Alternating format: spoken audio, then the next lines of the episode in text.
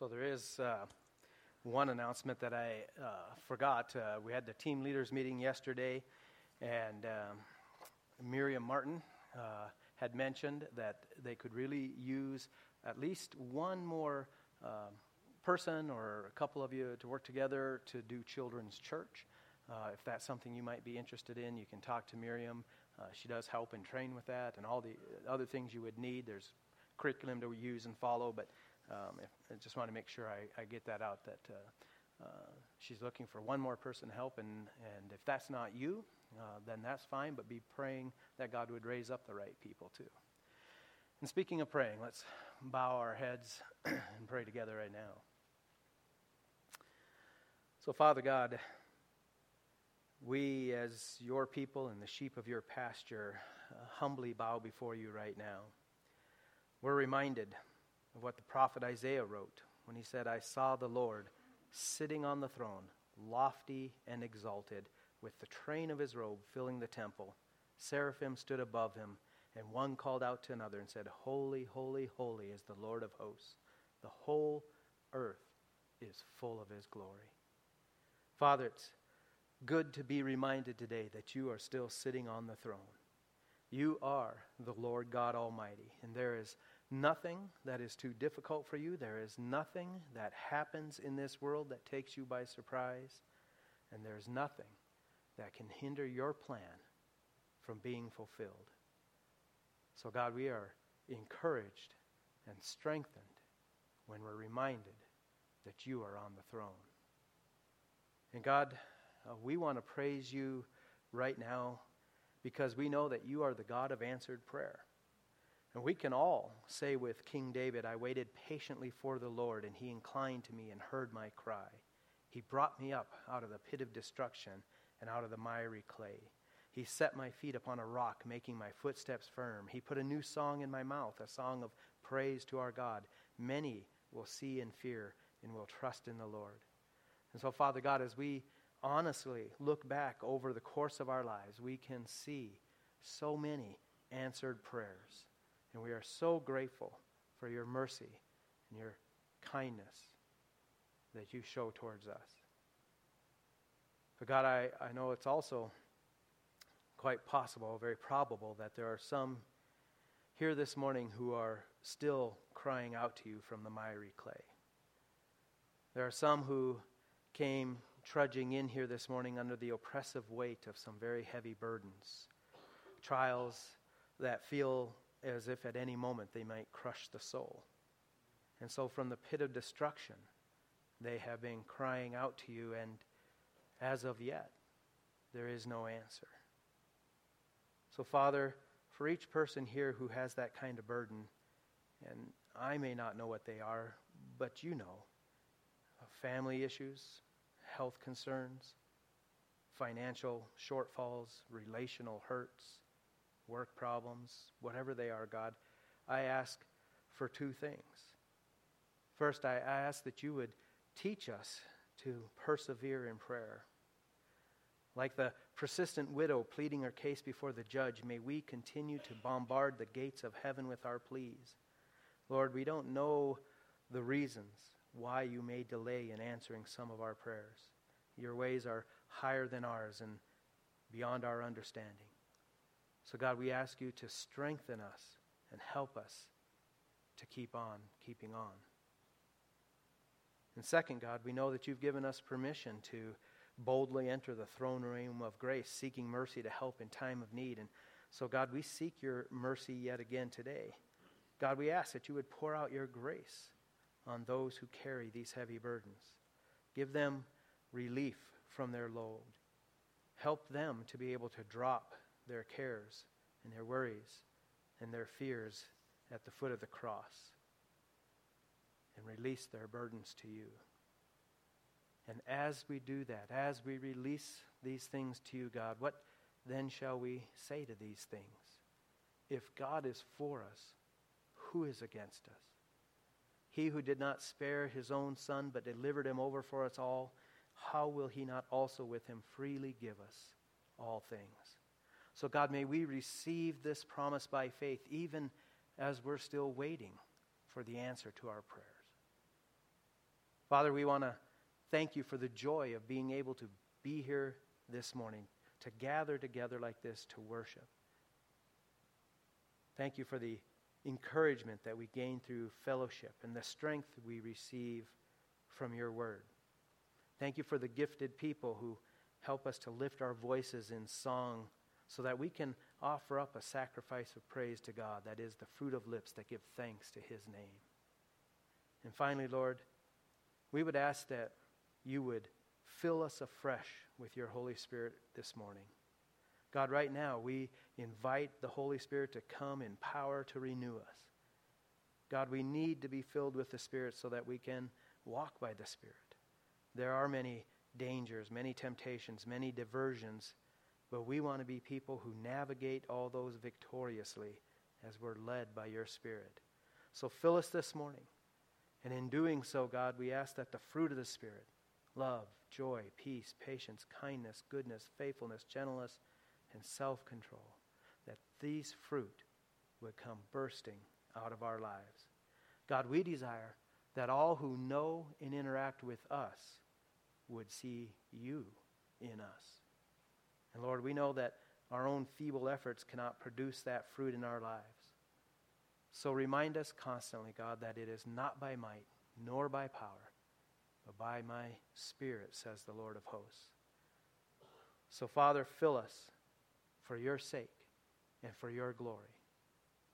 And may each and every one of us be able to say today, it has been good to be in the house of the Lord. We pray this in Jesus' name. Amen.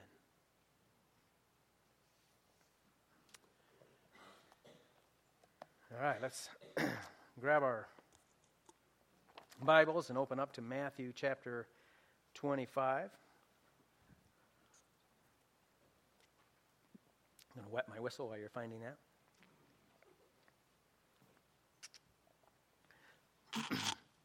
so, chapter 25, that's the uh, parable of the talents that we looked at a couple of weeks ago.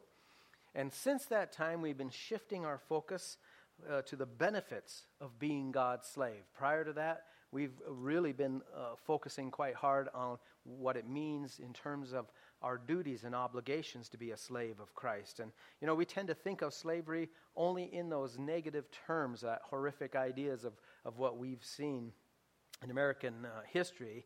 Uh, but I'm hoping that by now we're beginning to see uh, the benefit, how good it can be to be a slave of Christ.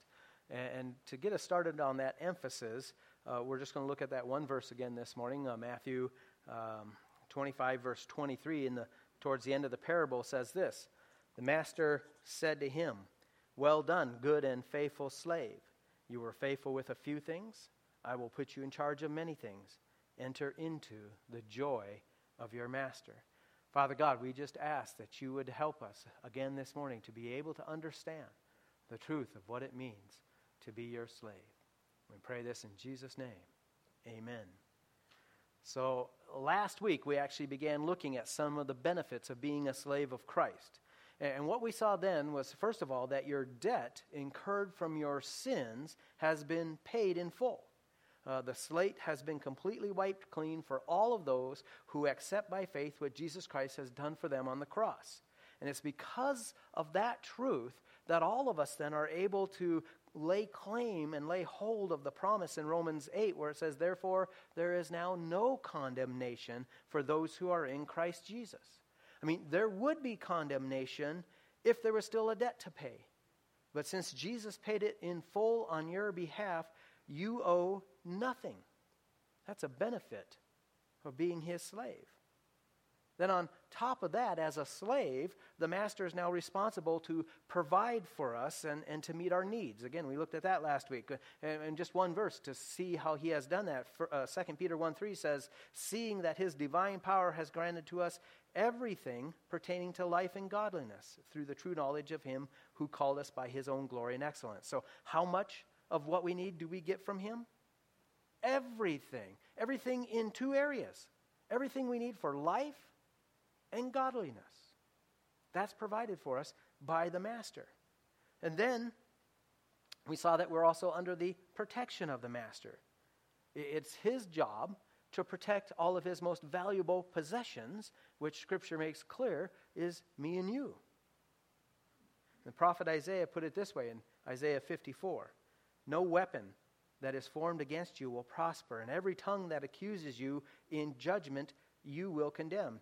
That is the heritage of the servants, slaves of the Lord and their vindication is from me, declares the Lord. Or, or King David put it this way in Psalm 18 The Lord is my rock and my fortress and my deliverer, my God, my rock in whom I take refuge, my shield and the horn of my salvation, my stronghold. I will call upon the Lord, who is worthy to be praised, and I am saved from my enemies. Now, understand uh, that protection does not mean that nothing bad will ever happen to you in this life. What it means is that ultimately we will be safe in His presence. Now, another benefit that we just barely touched on last week was the fact that as a slave, you also become a member or a part of His family. I mean, we saw last week how a slave could choose to remain as a slave forever in a household rather than be set free, and at which point he was uh, normally called a bond slave. And one of the reasons that he might choose to do that is because of the love that he has for his master. And that type of love is something that is only built through a, a real and strong relationship. And, and, that was just not an uncommon occurrence back in those days. Proverbs 29 21 says, He who pampers his slave from childhood will in the end find him to be a son. And the point of that verse is that, that if you treat your slave well, they will become like family. And, and in some recorded situations, a slave would actually supplant a son in terms of authority and even sometimes in inheritance. And that actually happened uh, enough that laws were put into place for masters to adopt slaves as their own child. And that is what happens to us spiritually. Even though we are slaves, we are adopted by God into his family as his children. Ephesians 1 put it this way just as he chose us in him before the foundation of the world, that we would be holy and blameless before him in, uh, in love, he predestined us to adoption as sons through Jesus Christ to himself, according to the ty- kind intention of his will. So we're adopted into his family. And, and because of that, then the reality is that Jesus becomes our brother. God is our father, Jesus is our brother. In fact, the Bible says that we become fellow heirs or joint heirs with Jesus. We see that in Romans chapter 8, verses 16 and 17. It says, The Spirit Himself testifies with our spirit that we are children of God. And if children, heirs also, heirs of God and fellow heirs with Christ, if indeed we suffer with Him, so that we may also be glorified with Him. So, a, a fellow heir, a joint heir, means that everything that Jesus inherits, we also get to share in. And, and did you notice that that verse says that we are an heir of God? Have you ever noticed that or, or thought about that before? Have you let that think in that you are an heir of God? I mean, let that impact you for a second. Have you ever, have you ever dreamed of being you know, finding some long lost, r- super rich relative, and, and now you're, you're named an heir. And so you know at some point, at some day, you're going to inherit all of that, and you're going to have all of these resources and all of that money to deal with.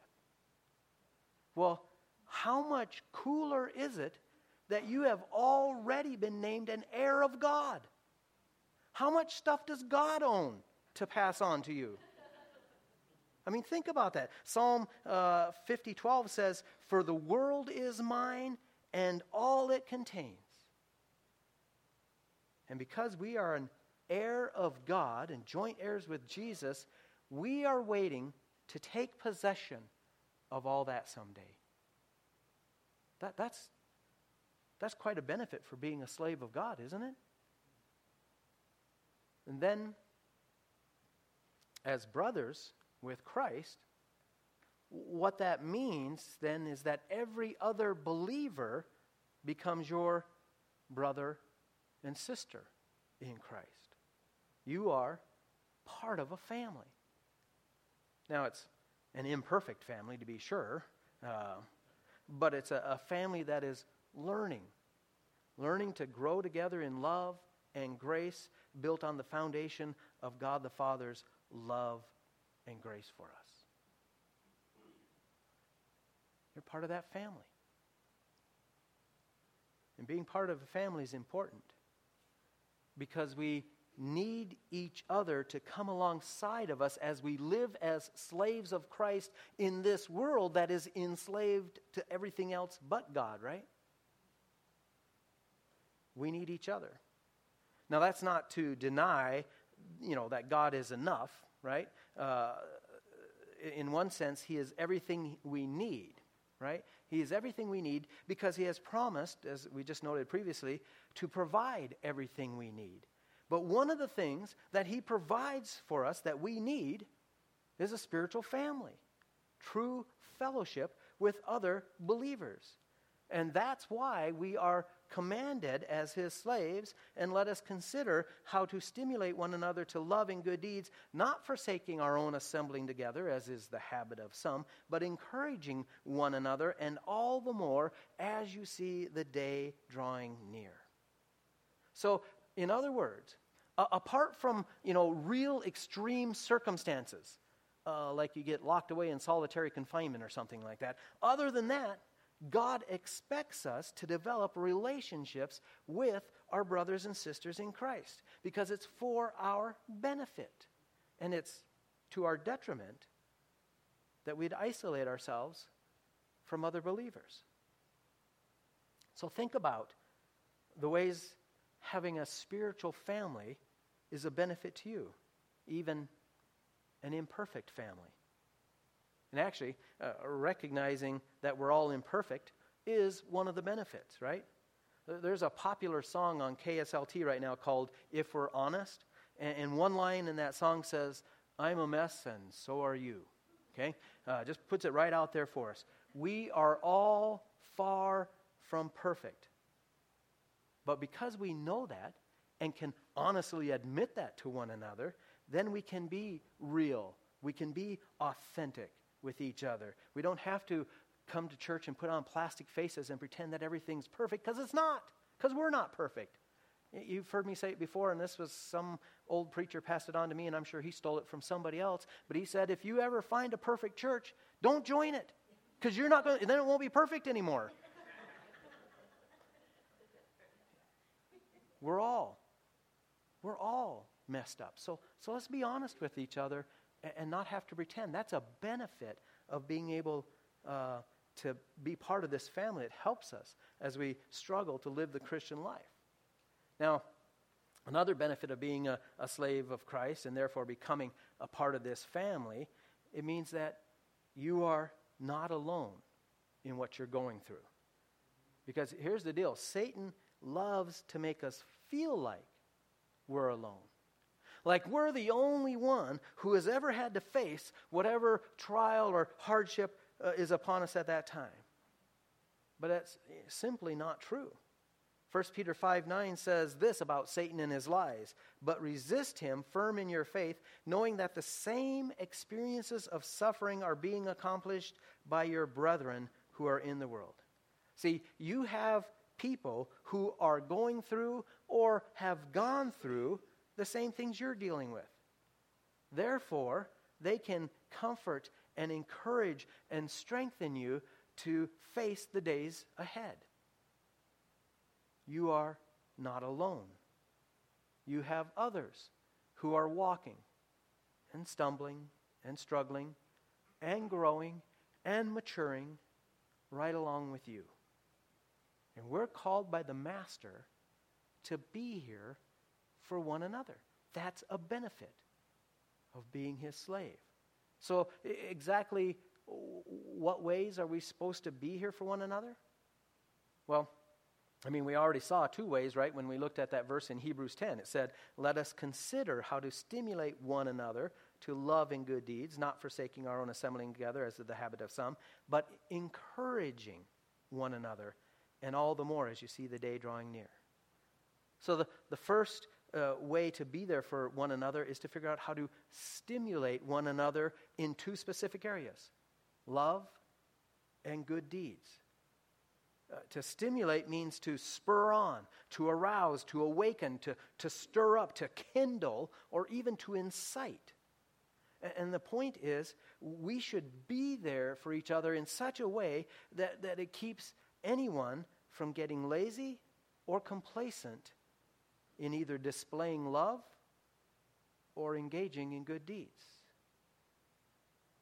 We're here for each other that way. The second part of that command for us as slaves, it says, is to encourage one another. I mean, it's a real benefit to have a bunch of people around you encouraging you, isn't it? I mean, this life can get hard.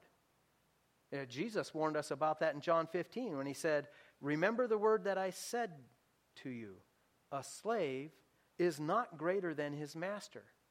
If they persecuted me, they will also persecute you. You see, when we align ourselves with the master as one of his slaves, we put ourselves in opposition to the world. I mean, that's just the way it is. The world and the master are going two different directions. So, as long as we're still down here on, on earth, uh, we, we will be fighting against the flow of this world. If we're being a faithful slave, then our beliefs will be different, our values will be different, our, our priorities will be different, and our actions will be different from the world. And that's not going to endear us to the world to the point where we can expect that if we're staying true to the Master, we will experience persecution trials, tribulation. So we need the encouragement that comes from our fellow slaves. That means, as a slave, you are called to be an encourager. So, what could you do to encourage someone this week? Who around you might need some encouragement? Are you paying attention? Are you looking? It's what we're called to do. Of course, there's, there's many other ways that we're supposed to be there for our brothers and sisters in Christ, right? In fact, uh, if you want to add them all up, there's 47 one another commands in the Bible. Each one of them is describing how we should be interacting with our fellow believers. And basically, this is the master saying, This is what I expect from my slaves and how they should treat one another. And I'm not going to go through all 47 of them this morning, but I do want to just remind us of a few to help us understand what we're, we're, we're called for here. Um, we should be consistently praying for one another. Um, that's why prayer has, has become a, uh, a big part of what we're doing in, in our services and, and, uh, and beyond that. Galatians uh, 6 2 says, Bear one another's burdens and thereby fulfill the law of Christ. if you read that verse backwards, it says, The master's law is that you bear one another's burdens. Now, obviously, no one person here can bear the burdens of everybody else in the world. We would just be overwhelmed by that thought, wouldn't we? So, who has a burden that's in your path? That's in your circle or sphere of influence? What could you do to help bear that burden? What action do you need to take in order to ease that for them? How are you going to do that? 1 Thessalonians 5:11 tells us, "Therefore, encourage one another and build up one another, just as you are also doing."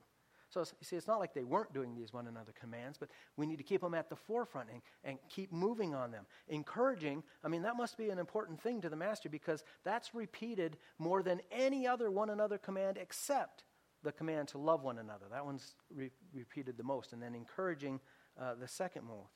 And, and, and then to build up, I mean, that goes right hand in hand with encouraging, right? So, who could you build up this week?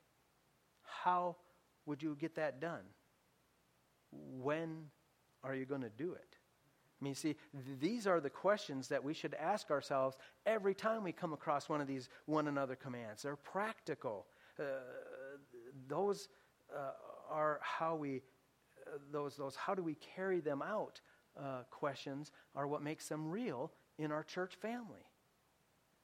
So let's look at a couple more. 1 Peter 4 9. Be hospitable to one another without complaint. Galatians 5:13. Through love serve one another.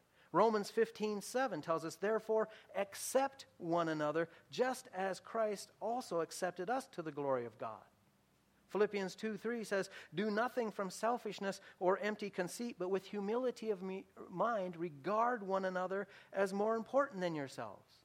And right along with that one would be Romans 12:10. Be devoted to one another in brotherly love. Give preference to one another. Or how about this one in Romans 15? Therefore, let us not judge one another anymore, but rather determine this not to put an obstacle or stumbling block in a brother's way. And maybe you're, now you're going, whoa, whoa, whoa, hold on here just a minute. I, I thought this was supposed to be about benefits for me as a slave of Christ. And this sounds like some great big long to do list, just, you know, another great big list of chores that I have to do. Well, let me make just two quick comments about that. Number one, you're a slave. You should expect to do lists, right? That's what we're here for, to do the master's bidding. But number two, this is a benefit for you. Uh, yes, I mean, uh, these are all things that we are called to do, but we understand this. Our brothers and sisters are all called to do these things for you. Right? Can you imagine what that would look like? What if everyone in the church concentrated on doing all of these uh, things, all these one another's, and the uh, other 38 that I didn't get to this morning? What if we concentrated on doing those for each other? What would that do for you? How would that make you feel? What difference would that make in your Christian walk? How would that affect your ability to face the attacks of the enemy and the normal trials of life? That'd be awesome, wouldn't it? And, and the benefit of being Christ's slave is that he has put us into a family that is working on doing exactly that. But as I mentioned earlier, we're an imperfect family at best. We sometimes fail or make only half hearted attempts.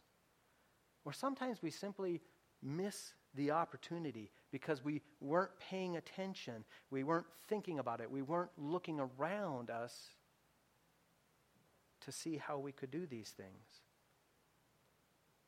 I know it won't be until heaven that all these things are fully realized in us. But until then, as we're all working and trying and sometimes failing and stumbling, let me remind you of just one more one another command that might help us out. Ephesians 4:32 says, "Be kind to one another, tenderhearted, forgiving each other, just as God in Christ has forgiven you." You know, because we all fall short, we need to be committed to extending forgiveness just the way God has forgiven you. So, is there someone in the family that you need to forgive? You may not feel like it. They may not deserve it, at least in your eyes, but it's what the Master calls us to do.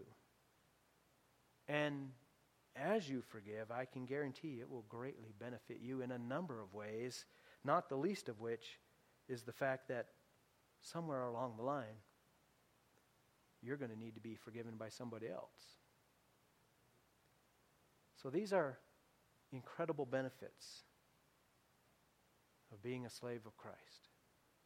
But I'm going to end this Sunday the same way I ended last week by telling you it gets even better than this.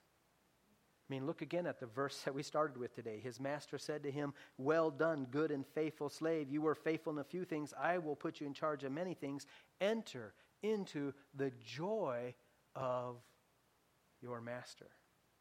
What does it mean to enter into the joy of the master? Well, that's what we get to look at next Sunday. Let's pray. Father God, we are so thankful to be your slaves. So thankful for these incredible benefits that you have given us, and more yet to come. So, God, it is our prayer that we would be faithful slaves so that we can hear you say, Well done. We pray this in Jesus' name. Amen.